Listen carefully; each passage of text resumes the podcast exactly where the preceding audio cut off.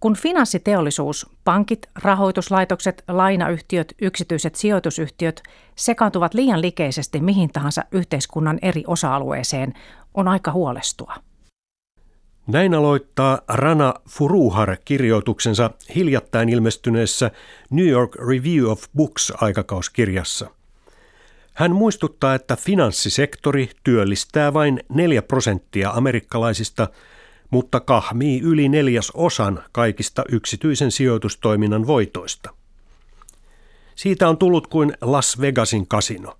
Se voittaa aina ja jättää jälkeensä ison joukon häviäjiä. Eli varoituskellojen olisi pitänyt soida finanssisektorin valvojien ja opetusmaailman päättäjien joukossa kaksi vuosikymmentä sitten, kun opinahjoja alettiin laittaa Nasdaqin kautta pörssiin, jossa yksityiset sijoittajat saattoivat ostaa niitä kuin mitä tahansa tuotteita.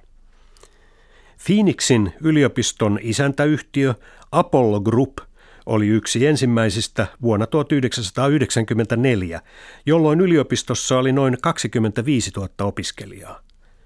Vuoteen 2007 mennessä se oli laajentunut 125 000 opiskelijaan yli 116 paikassa.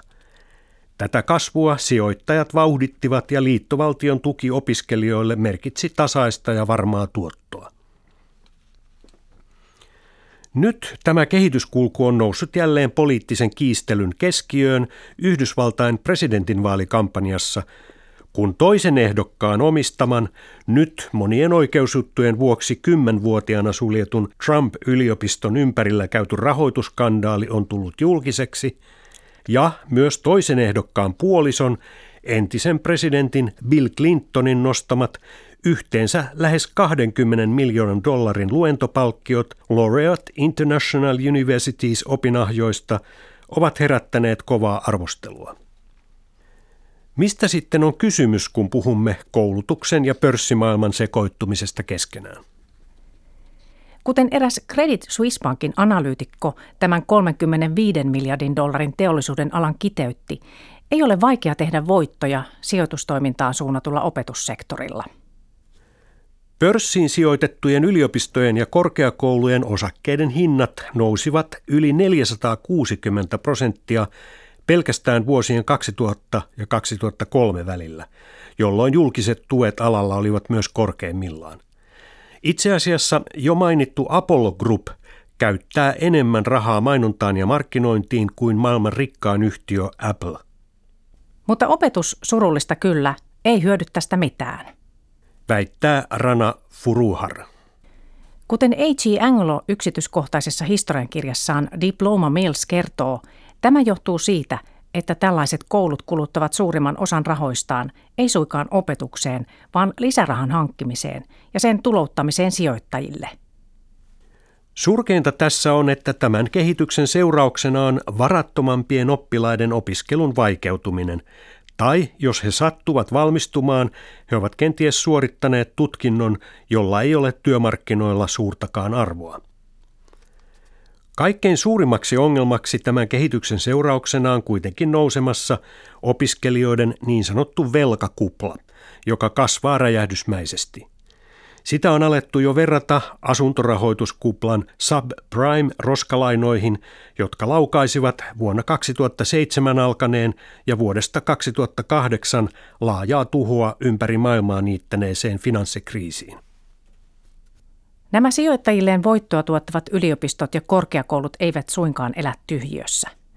Niiden lukumäärän kasvu on tapahtunut samaan aikaan, kun pelkästään julkisella rahoituksella toimiva koulusektori on surkastunut – ja joutunut rajujen budjettileikkausten kohteeksi ja ne ovat joutuneet nostamaan opiskelumaksujaan. Myös opiskelijoiden nostamat lainat ovat räjähdysmäisesti lisääntyneet samaan aikaan, kun palkat eivät ole nousseet, ja tämä on aiheuttanut jopa hysteriaa, joskus oikeutetusti, joskus ei, että koko Yhdysvaltojen korkeampi opetusjärjestelmä on rikki ja täytyy korjata. Kaikki nämä asiat ovat olleet siis keskeisesti esillä nyt käytävässä presidentinvaalikampanjassa ja selittävät pitkälti myös sen, miksi Bernie Sanders pärjäsi niin hyvin demokraattien kampanjassa. Moni hänen nuori kannattajansa itki vuolaasti, kun Sanders joutui lopulta antamaan tukensa Hillary Clintonille.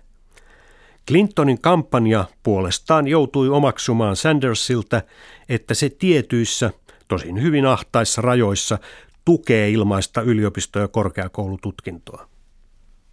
Ajattelevat ihmiset voivat hyvin väitellä siitä, että pitääkö college-tyyppisen opiskelun olla ilmaista vai ei ja kenelle. Mutta se on äärimmäisen ajankohtainen ja tärkeä kysymys. Kansallinen kilpailukyky, jonka menetyksestä taas Donald Trump puhuu, on mitä suurimmassa määrin kiinni siitä, kuinka koulutettua väestö on. Taloudellinen kasvu perustuu kirjoittajan mielestä kahteen seikkaan, tuottavuuteen ja väestötekijöihin. Vuoden 1980 jälkeen tämä linkki on ollut poikki ja USAn koulutuksellinen etumatka on hiipunut niin, että maa on nyt OECDn mittauksissa pohjalla, kun puhutaan lukion jälkeisestä opetuksesta. Yhdysvaltain liittovaltio tukee edelleen suurilla summilla opintoja. Kaikesta opintotuesta kaksi kolmasosaa tulee Washingtonista. Miksi sitten maahan on syntynyt yli tuhannen miljardin dollarin opintolainakupla? Siihen on Rana Furuharin mielestä useita syitä. Tärkein on ehkä se, että samaan aikaan kun liittovaltion tuki on säilynyt tasaisena, osavaltioiden antama tuki on pudonnut. Kehitys alkoi republikaanien hallitsemista niin sanotuista punaniskaosavaltioista Texasista, Virginiasta ja Pohjois-Carolinasta, jotka tekivät massiivisia veroleikkauksia. Ennen vuotta 2008 osavaltiot tukivat opintoja keskimäärin 9000 dollarilla vuodessa, tänään summa on pudonnut 7000 dollarin vuodessa. Alimmalle tasolle yli 30 vuoteen. Opintolainamarkkinoiden ja finanssikriisin väliset samankaltaiset yhteydet eivät tähän lopu. Rintarinnan samean markkinatilanteen ja nousevien omaisuushintojen kanssa opintovelalliset maksavat suurempia markkinakorkoja. Esimerkiksi opintolainojen korot eivät ole laskeneet, vaikka asuntolainakorot ovat olleet lähellä nollaa. Laajalle ovat levinneet myöskin väärinkäytökset – jopa petokset sekä opetusta antavien tahojen ja niitä alimitoituksella valvovien viranomaisten väliset eturistiriidat. Kaiken kruunaa se valtava lobbaustyö, jota pörssissä noteratut opetusalan yhtiöt harjoittavat pitääkseen tilanteen sellaisena kuin se nyt on. Ei siis ole mikään yllätys, että voittoa tuottavat opetusteollisuuden firmat ovat saaneet huonon maineen tässä suhteessa – Kuten itse finanssiteollisuus, myös opetusteollisuus on nostanut valtaisan sodan lainsäädännön muuttamista vastaan, onnistuen estämään läpinäkyvyyden lisääntymisen lukuisilla oikeudenkäynneillä, joita on nostettu opetusta valvovien tahojen lannistamiseksi. Rahamäärä, jonka kaupallinen opetusteollisuus upottaa sekä markkinoitiin että silkkaan lobbaamiseen, alkaa olla samalla tasolla kuin summat, jotka käytetään julkisen sektorin opetuksen ylläpitämiseen – Rana Furuharin mielestä opintolainakriisi alkaa olla subprime-kriisin tasoinen myös toisella perustavanlaatuisella tavalla. Tällaiset petomaiset hyökkäykset vahingoittavat nimenomaan haavoittuvaisempia ihmisryhmiä, eli samoin keinoin, joilla monimutkaisilla tietokonejärjestelmillä oli saatu riskipitoiset asuntolainat näyttämään kiinnostavilta sijoituskohteilta – nyt algoritmeja käytetään siihen, kuinka näitä keskenään kilpailevia opinahjoja rankataan, eli sijoitetaan keskinäiseen paremmuusjärjestykseen. Tästä voi lukea vaikka US News and World Report Best Colleges listasta, jonka sijoittumiseen yritetään hyvin kyseenalaisin menetelmin vaikuttaa. Nämä voittoa tavoittelevat opetuslaitokset suorastaan trollaavat informaatiota ja kohteena ovat usein ne kaikkein köyhimmät ja haavoittuvimmat opiskelijoiksi pyrkivät, joita havitellaan maksajiksi mitä kummallisimpiin tutkintoihin. Tästä on kirjoittanut yhteiskunnallinen aktivisti Katie O'Neill osuvasti nimetyssä kirjassaan Weapons of Math Distraction, eli matematiikan joukkotuhoaseet. Kuinka koulut lähestyvät erityisesti työttömiä yksinhuoltaja-äitejä – jotka saavat yhteiskunnan tukia. Saattaapa houkutusviestin saada jopa onnettomuuteen joutuneet ja niissä loukkaantuneet henkilöt tai perheet, joista joku on kuollut. Olennaista on siis, että jos saa yhteiskunnan tukia, pyritään niitä rahoja tätä kautta ohjaamaan yksityisen pääoman hyväksi nyt koulutusreittiä pitkin. Entä miksi sitten opetusalasta vastaavat johtajat eivät ole pitäneet asiasta suurempaa meteliä, kirjoittaja kysyy ja vastaa itse näin. Ehkä siksi, että viranomaiset ja poliitikot ovat vuoden 2008 finanssikriisin jäljiltä vielä uusliberalistisen ajattelutavan uhreja. Wall Street on voinut vetää yliopistot pahoihin velkaongelmiin samalla tavalla kuin se aikanaan sotki yksittäisen kaupungin, muun muassa Detroitin. Roosevelt-instituutin tuore tutkimus osoittaa, että esimerkiksi Michiganin osavaltion seitsemän kahdeksan suurinta yliopistoa ovat sekaantuneet hyvin riskipitoisiin korkosopimuksiin viime vuosien aikana ja aiheuttaneet sitä kautta opiskelijamaksujen merkittävää, mutta turhaa nousua. Ajatus siitä, että amerikkalaiset yliopistot ja korkeakoulut ovat laajasti kytkeytyneet hankaliin johdannaiskauppoihin, herättää huolestuneita kysymyksiä, kuinka niiden tasapainoa voidaan jatkossa pitää yllä. Mutta ehkä kaikkein hankalin kysymys tänään sittenkin on, että ketä varten ylempi koulutus enää on ja miksi sitä pidetään näin laajasti yllä. Nämä kysymykset on pakko nostaa esiin, koska viime vuosien tilanne on johtanut siihen, että nykyisin annettava korkeakoulutus ei enää ole avain menestykseen, eikä siis välttämättä lainkaan hyvä sijoitus. Neljän vuoden korkeakoulututkinnon suorittaneelle nuorelle pariskunnalle voi tulla yli 200 000 dollarin elinikäinen tappio sijoituksestaan.